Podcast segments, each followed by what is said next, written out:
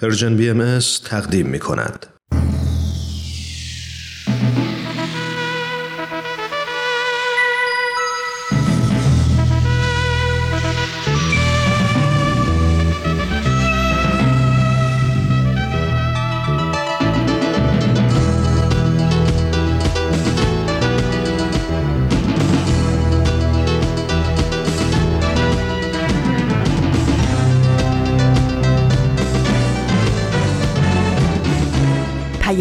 دوست. برنامه ای برای تفاهم و پیوند دلها.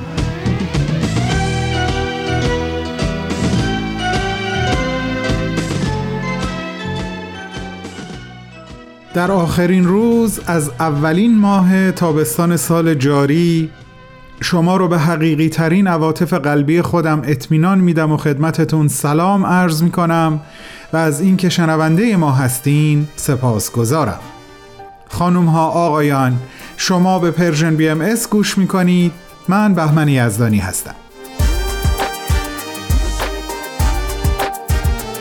شنبه سی و یکم تیر ماه سال 1402 خورشیدی رو میگذرونیم که برابر شده با 22 جولای سال 2023 میلادی.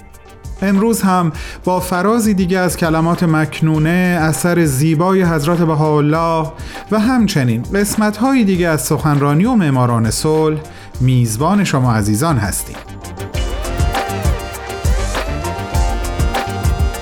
حدود ده روز قبل ما سال روز شهادت حضرت باب رو پشت سر گذاشتیم که به همراه یکی از یاران با وفای خودشون ملقب به انیس در 173 سال قبل در میدان سربازخانه تبریز به دستور امیر کبیر تیرباران شدند. امیدوارم از ویژه برنامه‌ای که همکاران من به همین مناسبت تحت عنوان باب و تجدد تقدیم حضورتون کردن استفاده کرده باشین و شنیدنش به حال دلتون خوب بوده باشه. هرچند چند روزی از اون سال روز میگذره. اما امروز ما بین برنامه ها مایل هستم در رابطه با همین مفهوم یعنی تجدد با شما صحبت بکنم. حالا ببینیم چی پیش میاد و این معاشرت شنیداری چطور خواهد گذشت. در این لحظه همه با هم به استقبال اولین برنامه امروز میریم. بفرمایید خواهش می‌کنم.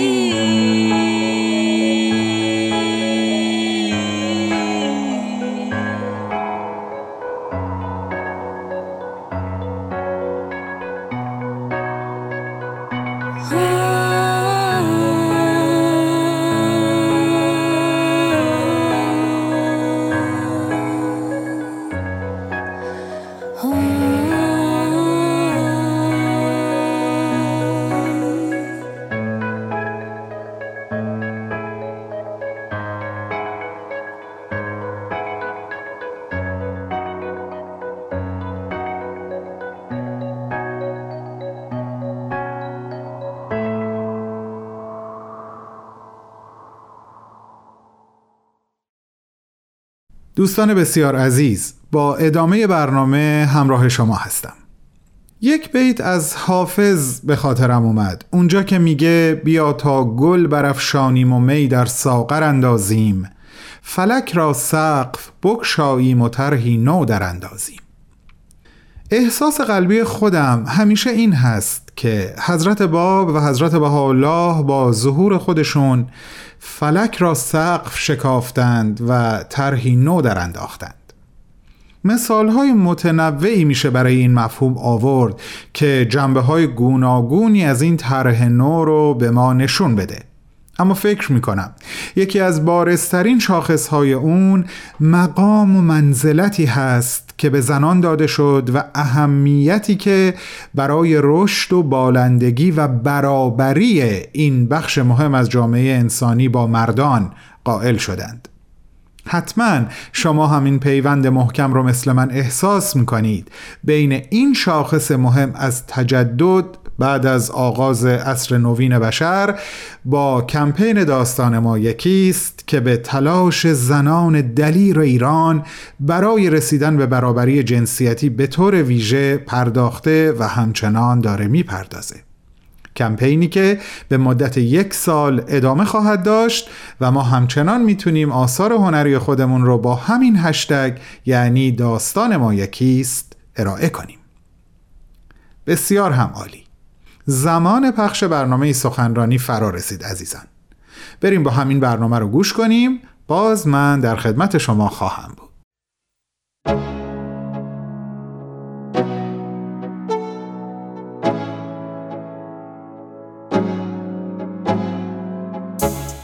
دوستان و علاقمندان به برنامه سخنرانی امروز با گزیده ای از صحبتهای سرکار خانم فرزانه ثابتان با شما هستیم.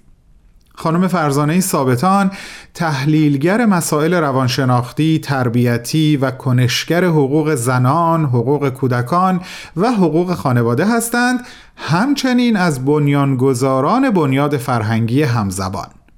ایشون در سی و دومین کنفرانس سالانه انجمن دوستداران فرهنگ ایرانی که از اول تا پنجم سپتامبر در سال 2022 میلادی به صورت مجازی برگزار شد سخنرانی داشتند تحت عنوان پیشرفت اجتماعی چالش های محیط خانه و خانواده. همکاران من گزیده ای از سخنرانی خانم فرزانه ثابتان رو در سه بخش برای شما عزیزان آماده کردند که در این لحظه اولین بخش رو تقدیم حضورتون می‌کنیم.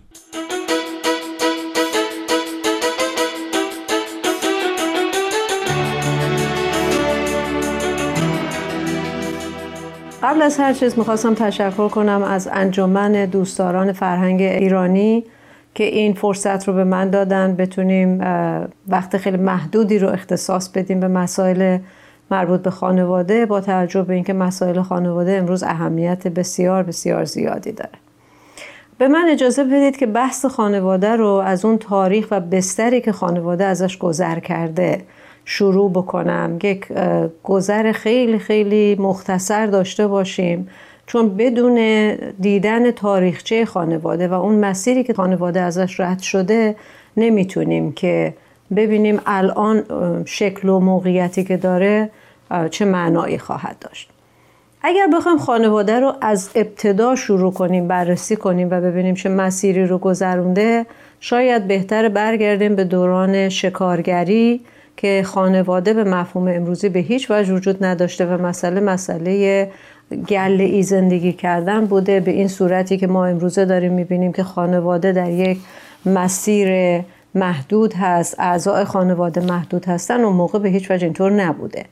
کم کم کم کم خانواده با قارنشینی با کوچیک شدن گله ها با رشد آتش و اینکه آتش باعث شد که حیوانات بترسن و گروه های انسانی که اون موقع با هم زندگی می‌کردن کوچیکتر بشن و اینا باعث شد که خانواده کم کم محدودتر بشه تعدادش و یک حالت انحصاری تری داشته باشه. اما خانواده شاید به صورت گسترده و بعد کم کم هسته ای از دوران کشاورزی شروع شد. یعنی زمانی که انسان شروع کرد به کشاورزی و کشاورزی اون رو به زمین چسبوند. تا قبل از اون انسان برای شکار کردن برای تأمین نیازهاش حرکت می‌کرد. ولی با کاشتن و زراعت کردن انسان چسبید به یک جایی و مسئله مزرعه به وجود اومد و وقتی مسئله مزرعه و کشاورزی شد نتیجتا اعضای خانواده هم به طور محدودتری کنار هم موندن. اما همچنان خانواده خانواده گسترده بود. گسترده به این معنی که پدر مادر فرزندان اطرافیان مثل مادر بزرگ پدر بزرگ و امثال اینها اونجا زندگی می‌کردن. در خانواده کشاورزی نقش زن بسیار مهم بود. به لحاظ اینکه زن هم خودش نیروی کار محسوب می‌شد هم اینکه فرزندانی رو بار می آورد که اون فرزندان هم نیروی کار بودن. بنابراین اگر فرزندی نبود و نیروی کار نبود اتفاقی که میافتاد این بود که زراعت و اقتصاد خانواده متوقف می‌شد. و فرزندان هم مهم بودن برای اینکه دو نقش عمده داشتن در خانواده یکی نقش باز نیروی کار رو داشتن و یکی هم نقش در واقع بیمه عمر و بیمه بازنشستگی. زمانی که پدر و مادر خانواده دچار کهولت سن می شدن دچار از کار افتادگی می شدن فرزندان در واقع از اونا مراقبت می کردن و بقیه حرکت کشاورزی و اقتصاد رو ادامه می‌دادن. اما همین بحث خانواده و کشاورزی باعث شده بود که خانواده و جامعه به نوعی یکی محسوب بشه. چون جوامع کوچیک بودن نهایتا به روستاها می رسیدن که چند تا مزرعه کنار هم بودن ارتباطاتشون محدود بود. تا اینکه کم کم با ظهور ادیان این رو من در تاریخ دنیا عرض می‌کنم با ظهور ادیان که باعث شد تمدن هم به وجود بیاد. این تمدن با خودش شهرنشینی به وجود آورد و شهرنشینی باعث شد که کم کم خانواده هم شکل دیگه به خودش بگیره و قدرت و نفوذ و محوریتی که به خصوص پدر خانواده به عنوان مؤسس خانواده و ناناور خانواده داشت کم کم از روی دوش پدر برداشته شد و این تمرکز در واقع سرایت کرد به حکام شهر و رؤسای ادیان و پیشوایان مذهبی. به هر حال خانواده گذشت تا یک مسیری که من اینجا می‌خوام یک برش بزنم و سریع بگذرم تا میایم به دوران رنسانس و به خصوص بعد از اون دوران صنعتی.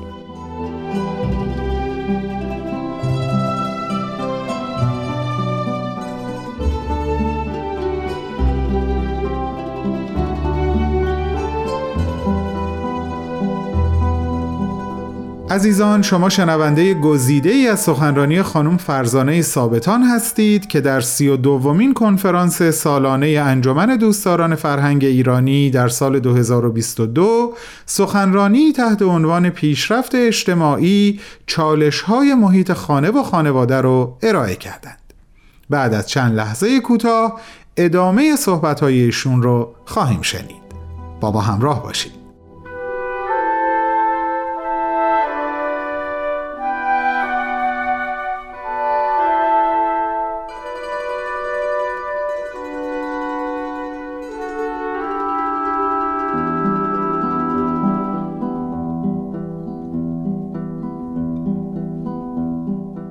چیزی در این تاریخ خانواده وقتی نگاه می‌کنیم می‌بینیم که خیلی مؤثر هست در تحول خانواده و تعیین در واقع فرم و شکل و ساختار خانواده عوامل و عناصر اجتماعی، محیطی، فرهنگی، علمی هستند علل خصوص بعد از دوران رنسانس که تحولات عجیبی در خانواده به وجود آوردن.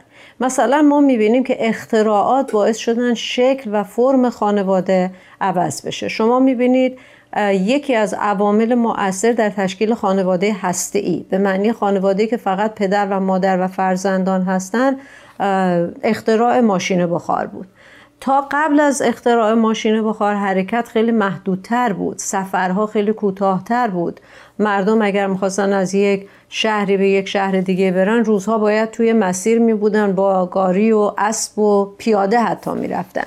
ولی با اختراع ماشین بخار ما می‌بینیم که امکان سفر از یک کشور به یک کشور دیگه سفرهای دریایی از یک قاره حتی به یک قاره دیگه اتفاق افتاد و همین این باعث شد که کم کم جوانان بتونن از خانواده برن به طرف کشور دیگه و وقتی رفتن اونجا سفرها طولانی بود. همون شهر جدید کشور جدیدی که رفته بودن اونجا ازدواج می‌کردن و ماندگار می‌شدن. و مجبور بود خودش و همسرش در اون شهر زندگی بکنه و دیگه اون نقش خانواده گسترده که پدر و مادر و پدر بزرگ و عمه و خاله و امثال اینها هم کنار این خانواده باشن دیگه اینا وجود نداشتن.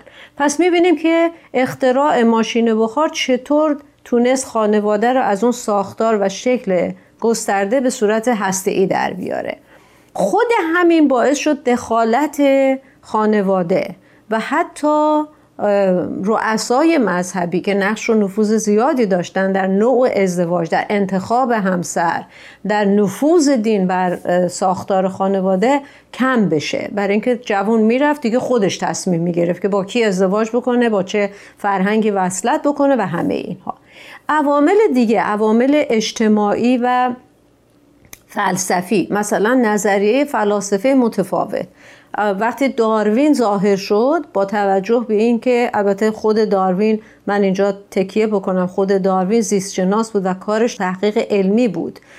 ولی اون نتایج تحقیقات علمیش روی تئوری هایی که فلاسفه و افرادی که می‌خواستن ایدئولوژی ها رو بنا بکنن البته تاثیر گذاشت. چون همیشه به عنوان شواهد و پشتوانه های علمی مکاتب فلسفی و فکری و ایدئولوژی ها کمک می‌گیرن از یافته های علمی. و همین جا بود که مثلا ما می‌بینیم با ظهور داروینیسم و اینکه انسان لزوما مثل ادیان قبل که عنوان می‌کردن منبع الهی داره و یک سرش به عالم الهی می‌خوره به اصطلاح انسان رو از آسمان به زمین آورد و انسان دیگه یک موجود خیلی روحانی نبود. انسان موجود جسمانی بود و تقویت تئوری های ماتریالیستی اتفاق افتاد که با این تقویت ما می‌بینیم نگرش و بیرنش خانواده. به طرف آسایش لذت و اصلا نوع انتخابا و اینکه فضای خانواده چه چیزایی باشه تغییر می‌کنه. ما می‌بینیم با ظهور ایدئولوژی مارکسیسم خانواده اجتماعی شکل می‌گیره. به این معنی که خانواده دیگه اینطور نیست که پدر و مادر و فرزندان کنار هم باشن و مسئولیت خانواده به عهده پدر و مادر باشه بلکه اینها به عهده جامعه و مؤسسات اجتماعی افتاد چون می‌خواستن امکانات مساوی برای بچه ها فراهم کنن کودکان در شرایط مساوی رشد کنن و از طرف دیگه زن به عنوان یک نیروی کار که مدتها بود خانه نشین شده بود و وظیفش بچه داری و خانه داری بود دوباره وارد چرخه اقتصاد بشه و بتونه منبع تولید و منبع کار باشه. نظریاتی روانشناسی و علمی علوم انسانی و اجتماعی مثل مثلا نظریه فروید رو می‌بینید. وقتی که فروید اومد و بحث اختلالات روانی اقناع نیازها و زمانی که نیازی اقنا نمیشه چطور باعث اختلالات روانی میشه این مسائل رو مطرح کرد. می‌بینیم که این باعث شد که اصلا نوع ارتباطات خانوادگی و ازدواج و حتی روابط قبل از ازدواج تغییر کنه.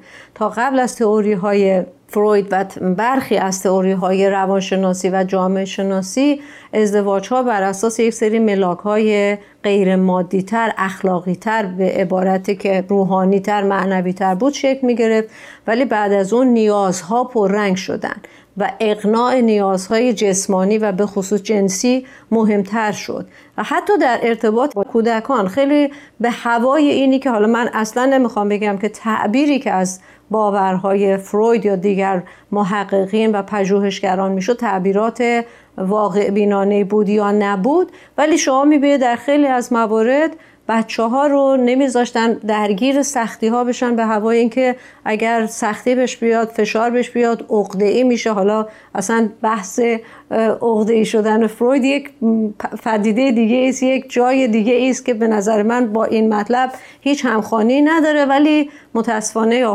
به هر دلیلی رواج پیدا کرد.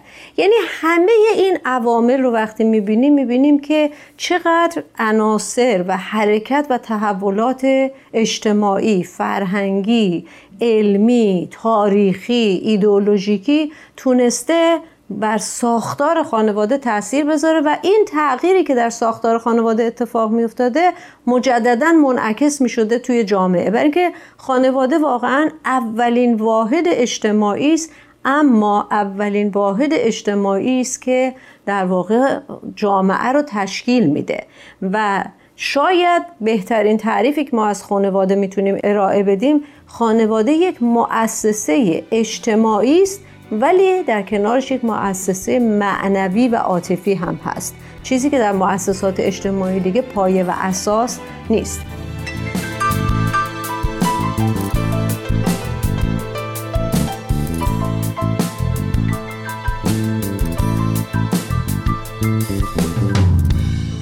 دوستان گرامی اولین بخش از گزیده سخنرانی خانم فرزانه ثابتان تقدیم شد. خانم ثابتان تحلیلگر مسائل روانشناختی تربیتی و کنشگر حقوق زنان، حقوق کودکان و حقوق خانواده هستند و همچنین از بنیانگذاران بنیاد فرهنگی همزبان. ایشون این سخنرانی رو تحت عنوان پیشرفت اجتماعی چالش های محیط خانه و خانواده در سی و دومین کنفرانس سالانه انجمن دوستداران فرهنگ ایرانی که به صورت مجازی در سال 2022 میلادی برگزار شد ارائه دادند. اگر مایل به شنیدن سخنرانی کامل خانم ثابتان هستین می‌تونین لینک این سخنرانی رو در وبسایت ما یعنی www. persianbms.org پیدا کنید. از همگی شما دعوت می‌کنم شنبه هفته بعد همراه ما باشید برای شنیدن دومین بخش از صحبتهای خانم فرزانه ثابتان. با سپاس فراوان و با بهترین آرزوها. تا دیروز قدمی بردار من رو باز به شروعش بگذار. تو زیبا من که از این دلتنگی بیمار با من حوصله کن.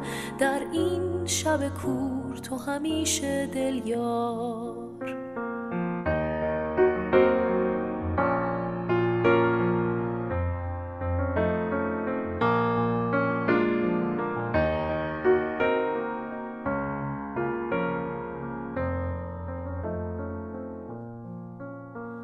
شب بیدار منی همه جا تکرار منی. گرچه بی من گرچه که دور دل من دل یار منی. تو شب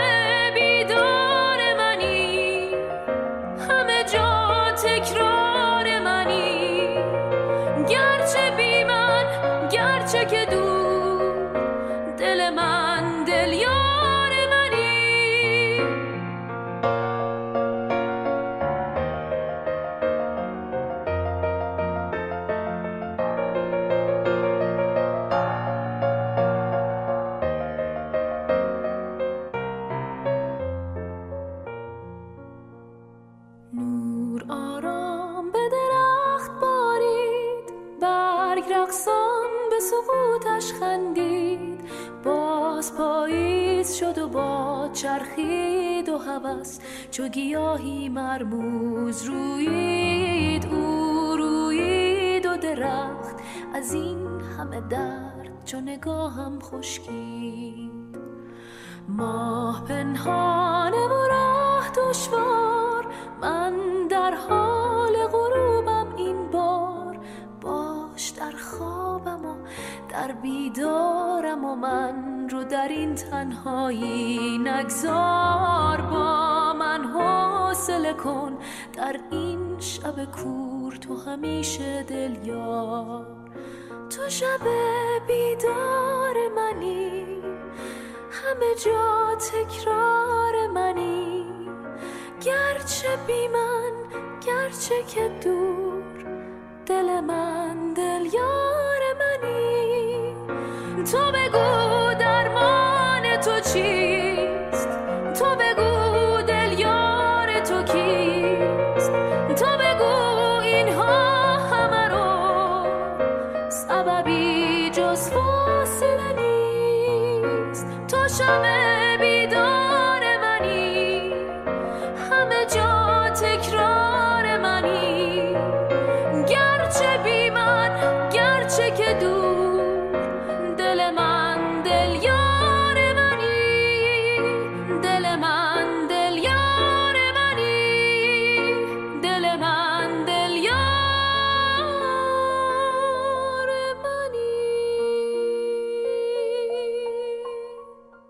دوستان بسیار عزیز سلامی دوباره به حضور شما و تشکری قلبی بابت اینکه کماکان شنونده رسانه Persian BMS از رادیو پیام دوست هستید.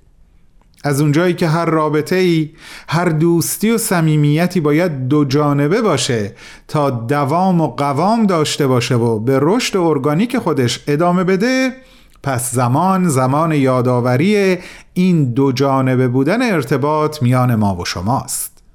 این یادآوری تکرار میشه. اما برای ما هیچ وقت تکراری نمیشه چون این نیاز و این اشتیاق همیشه به قوت خودش باقی و برقراره. Persian BMS رو در پلتفرم های گوناگون نظیر فیسبوک، SoundCloud، پادکست، تلگرام، اینستاگرام، توییتر یا یوتیوب جستجو و یکی یا چند تا از اونها رو انتخاب کنید برای رسوندن آنچه که در ذهن و قلبتون میگذره در ارتباط با برنامه هایی که در این رسانه تقدیمتون میشه. به وبسایت ما سر بزنید در برنامه سخنرانی آدرسش رو گفتم یه بار دیگه هم یادآوری می‌کنم. www.persianbms.org با ثبت نام در وبسایت. این امکان رو برای همکاران من فراهم می‌کنین که هر ماه یک خبرنامه از طریق ایمیل براتون بفرستن. شما می‌تونین به ما زنگ بزنین و با همون صحبت کنید. شماره مستقیم ما هست صفر صفر یک هفت و سه ششصد و هفتاد و یک هشتاد و هشت هشتاد و هشت و شماره واتساپ صفر صفر یک هشتصد و چهل و هفت چهارصد و بیست و پنج هفتاد و نه نود و هشت. صفحه دردانه رو در تلگرام فراموش نکنید همون صفحه ای که به کودکان و والدینشون تعلق داره و هر پنجشنبه با دو سه برنامه در خدمتتون هست. البته که لینک همه برنامه ها همون روز در صفحه اصلی Persian BMS در تلگرام هم به اشتراک گذاشته میشه. اپ Persian BMS رو روی گوشی هاتون نصب کنین تا به همه برنامه های ما دیداری و شنیداری با اپیزودهای کامل در تمام ساعات شبانه روز دسترسی داشته باشید. آخرین یادآوری رو هم در ارتباط با برنامه معماران صلح داشته باشم و بعد ازتون دعوت کنم شنوندش باشید. همونطور که هفته های قبل هم خدمتتون گفتم به دلیل بازپخش بودن این برنامه جایی ما بین صحبت های هومنجان ممکنه مطلبی یا تاریخی عنوان بشه که با امروزی که دوباره داریم بهش گوش می‌کنیم همخانی نداشته باشه. اپیزود امروز آماده شده. بفرمایید خواهش می‌کنم.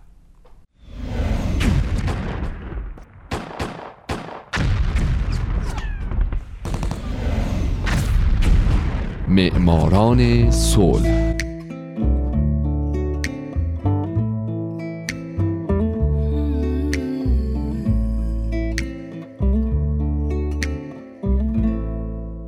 شنوندگان عزیز دوستان گرامی حالا نوبت می‌رسه به یکی دیگه از برنامه های معماران صلح.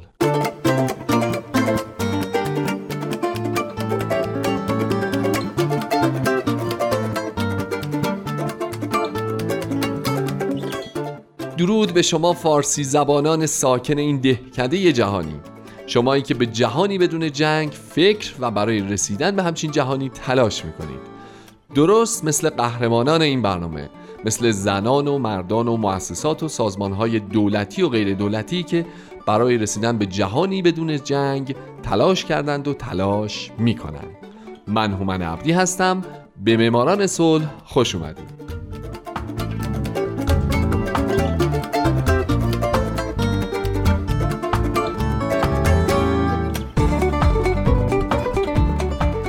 این هفته سال 2000 کیم دای جونگ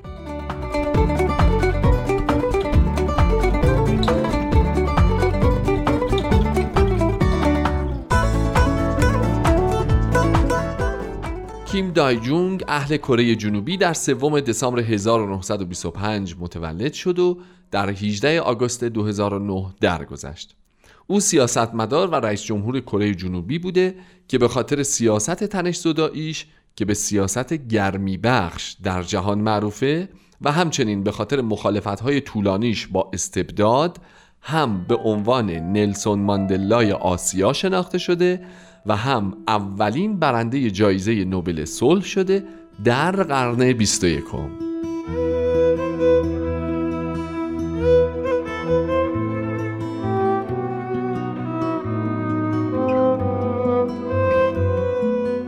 میگن کیم دای جونگ متولد 6 ژانویه 1924 بوده. اما خودش بعدها اون رو به 3 دسامبر 1925 تغییر داده تا جزو مشمولین قرار نگیره و نره جنگ. او در سینان متولد شد. در سال 1943 از دبیرستان بازرگانی مکپو با رتبه بالا فارغ و تحصیل شد و بعد از مدتی توی یه شرکت کشتیرانی به عنوان کارمند مشغول به کار شد و کم کم کم کم خودشو بالا کشید و تونست مالک شرکت بشه و حسابی ثروتمند بشه. ثروت بسیار او باعث شد که به فکر وارد شدن به سیاست هم بیفته.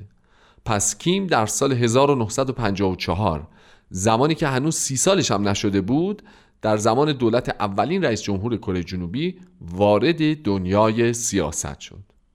او در انتخابات مجلس در سال 1961 به عنوان نماینده انتخاب شد اما کودتا شد و پارک چونگ هی که بعدها دیکتاتور کره شد انتخابات رو نامعتبر خوند و اون رو ملغا اعلام کرد. اما بعدها او بالاخره به مجلس راه پیدا کرد و به عنوان رهبر اپوزیسیون وارد انتخابات ریاست جمهوری سال 1971 شد ولی با وجود اینکه آرای خوبی کسب کرده بود با اختلاف کمی به پارک جونگ هی باخت و رئیس جمهور نشد.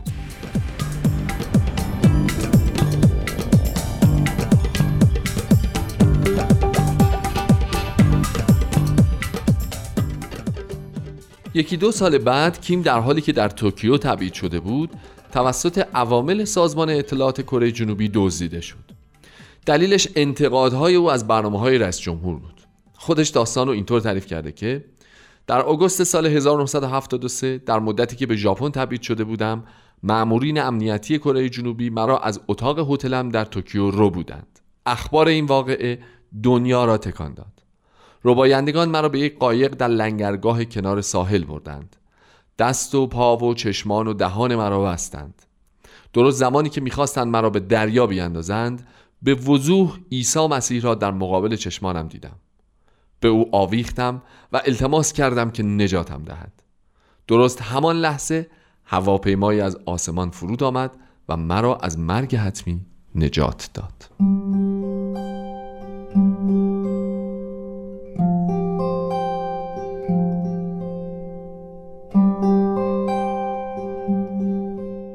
بعد از پایان تبعید کیم به سئول برگشت اما از سیاست به اجبار کنار گذاشته شد و به خاطر مشارکتش در پخش اعلامیه علیه دولت به پنج سال زندان محکوم شد که این محکومیت البته به حبس خونگی تغییر پیدا کرد.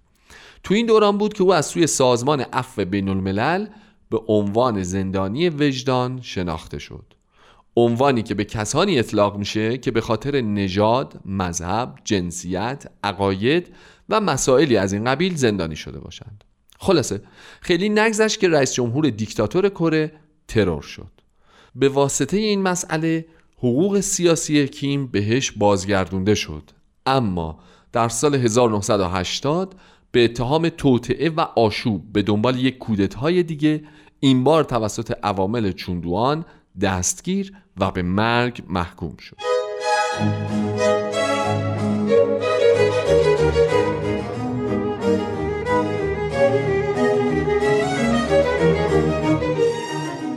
در این زمان پاپ ژامپل دوم نامه ای نوشت به رئیس جمهوری کره جنوبی و از او خواست کیم رو ببخشند. علاوه بر این آمریکا هم دخالت کرد و کره جنوبی هم محکومیتش رو تبدیل کرد به 20 سال زندان و تبعیده به آمریکا. کیم در بوستون اقامت کرد و در دانشگاه هاروارد به عنوان استاد مدعو مشغول به تدریس در مرکز امور بین شد. تو این زمان او فضا رو باز می‌دید و به طور مرتب مطالب زیادی رو در روزنامه های غربی به چاپ میرسوند و در اونا به شدت از دولت کره جنوبی انتقاد می‌کرد همچنین در این دوران کیم سخنرانی های بسیاری کرد بر ضد حکومت کره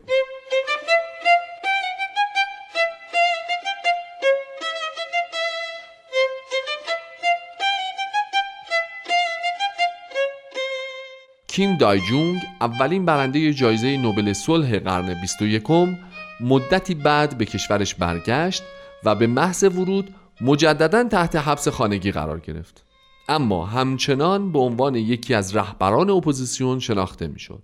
در سال 1987 وقتی چون دوان اجازه برگزاری اولین انتخابات ریاست جمهوری به دور از نیرنگ های سیاسی رو داد کیم دایجونگ و یکی دیگه از اعضای رهبری اپوزیسیون کیم یانگ سام قرار شد از هم حمایت کنند. اما خیلی زود بینشون اختلاف افتاد و هر دوشون تو انتخابات شرکت کردند و رأی مخالفین دولت بین هر دوتاشون تقسیم شد و ژنرال سابق رو ته‌وو فقط با کسب 36.5 درصد آرا برنده انتخابات ریاست جمهوری شد.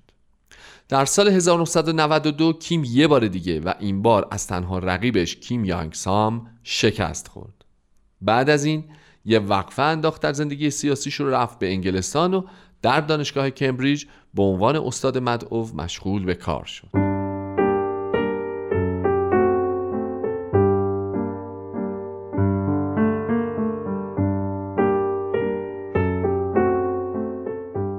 تو این زمان همه فکر می‌کردن زندگی سیاسیش به پایان رسیده. اما او برای چهارمین بار در انتخابات ریاست جمهوری 1998 شرکت کرد و این بار پیروز شد.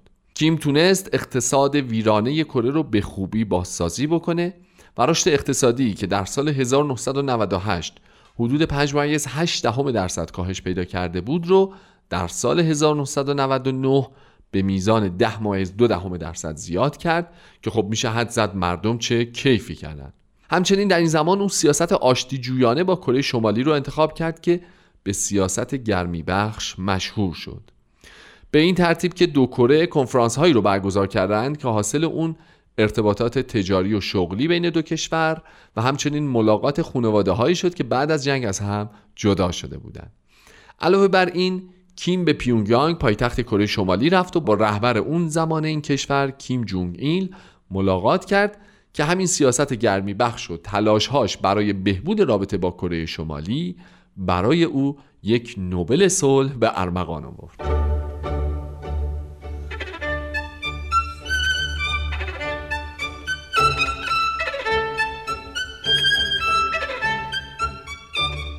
زمانی که دوران پنج ساله ریاست جمهوری کیم در سال 2003 پایان یافت او کشوری که اوضاع خوبی نداشت رو تبدیل کرد به کشوری با وضعیت سیاسی آرام اوضاع مالی عالی و کشوری که تونسته بود حتی مسابقات جام جهانی فوتبال رو برگزار بکنه. دوران کوتاه 6 ساله بعد از پایان ریاست جمهوری تا پایان عمر او دورانی بود که او بیشتر مشغول تدریس، سخنرانی و مشاوره بود. در این زمان او از دانشگاه های معتبری مدارک افتخاری دریافت کرد. اما بالاخره در 18 آگوست 2009 زمانی که فقط سه ماه از خودکشی نهمین رئیس جمهور کره جنوبی میگذشت کیم در بیمارستان دانشگاه یونسین درگذشت. علت مرگ نقص چندین عضو بدن گزارش شد. در 23 آگوست از مقابل ساختمان شورای ملی مراسم تشییع جنازه رسمیش برگزار شد. او در گورستان ملی سئول و با آین کاتولیک به خاک سپرده شد او دومین نفر در کره جنوبیه که به خاطرش مراسم تشییع جنازه رسمی و دولتی برگزار شده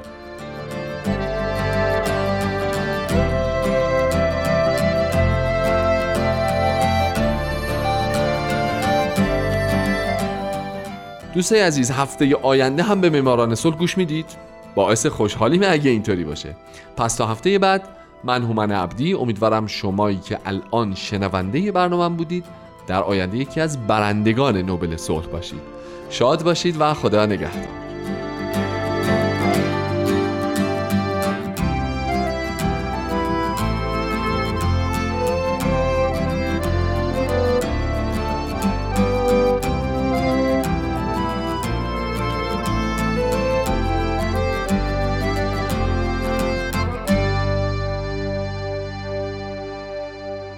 دوستان خوب و عزیز شنوندگان با مهر و با معرفت ما.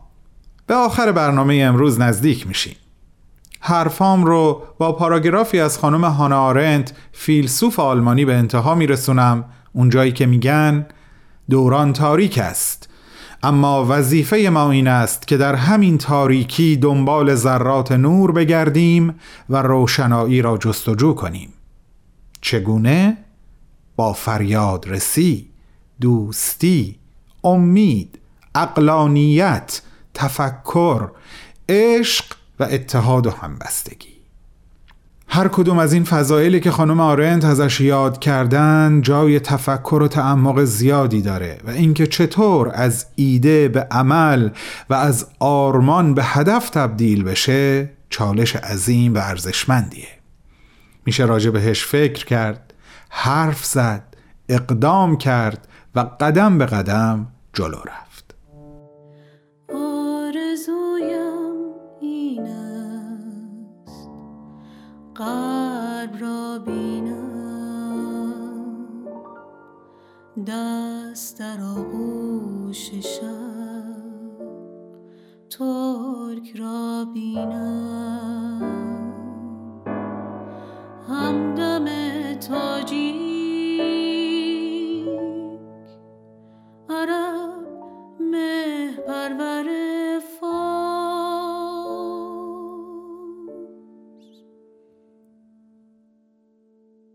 آشنای آشنایی از هر دین و هر نژادی ما با خدایا بی خداییم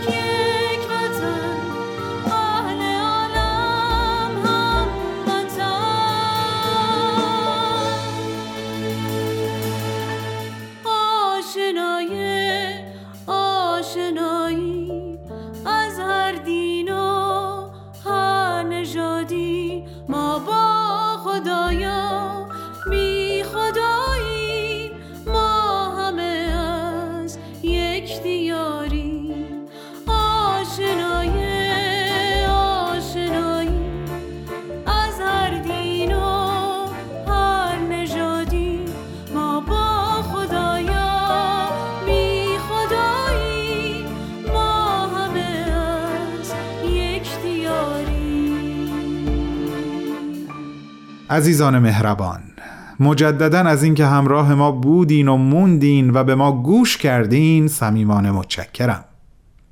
یافتن ذرات نور در دل ظلمت و روشن شدن و روشنایی بخشیدن رو برای قلب همگیمون آرزو می کنم و شما رو تا هفته آینده به خالق نور و روشنایی میسپارم.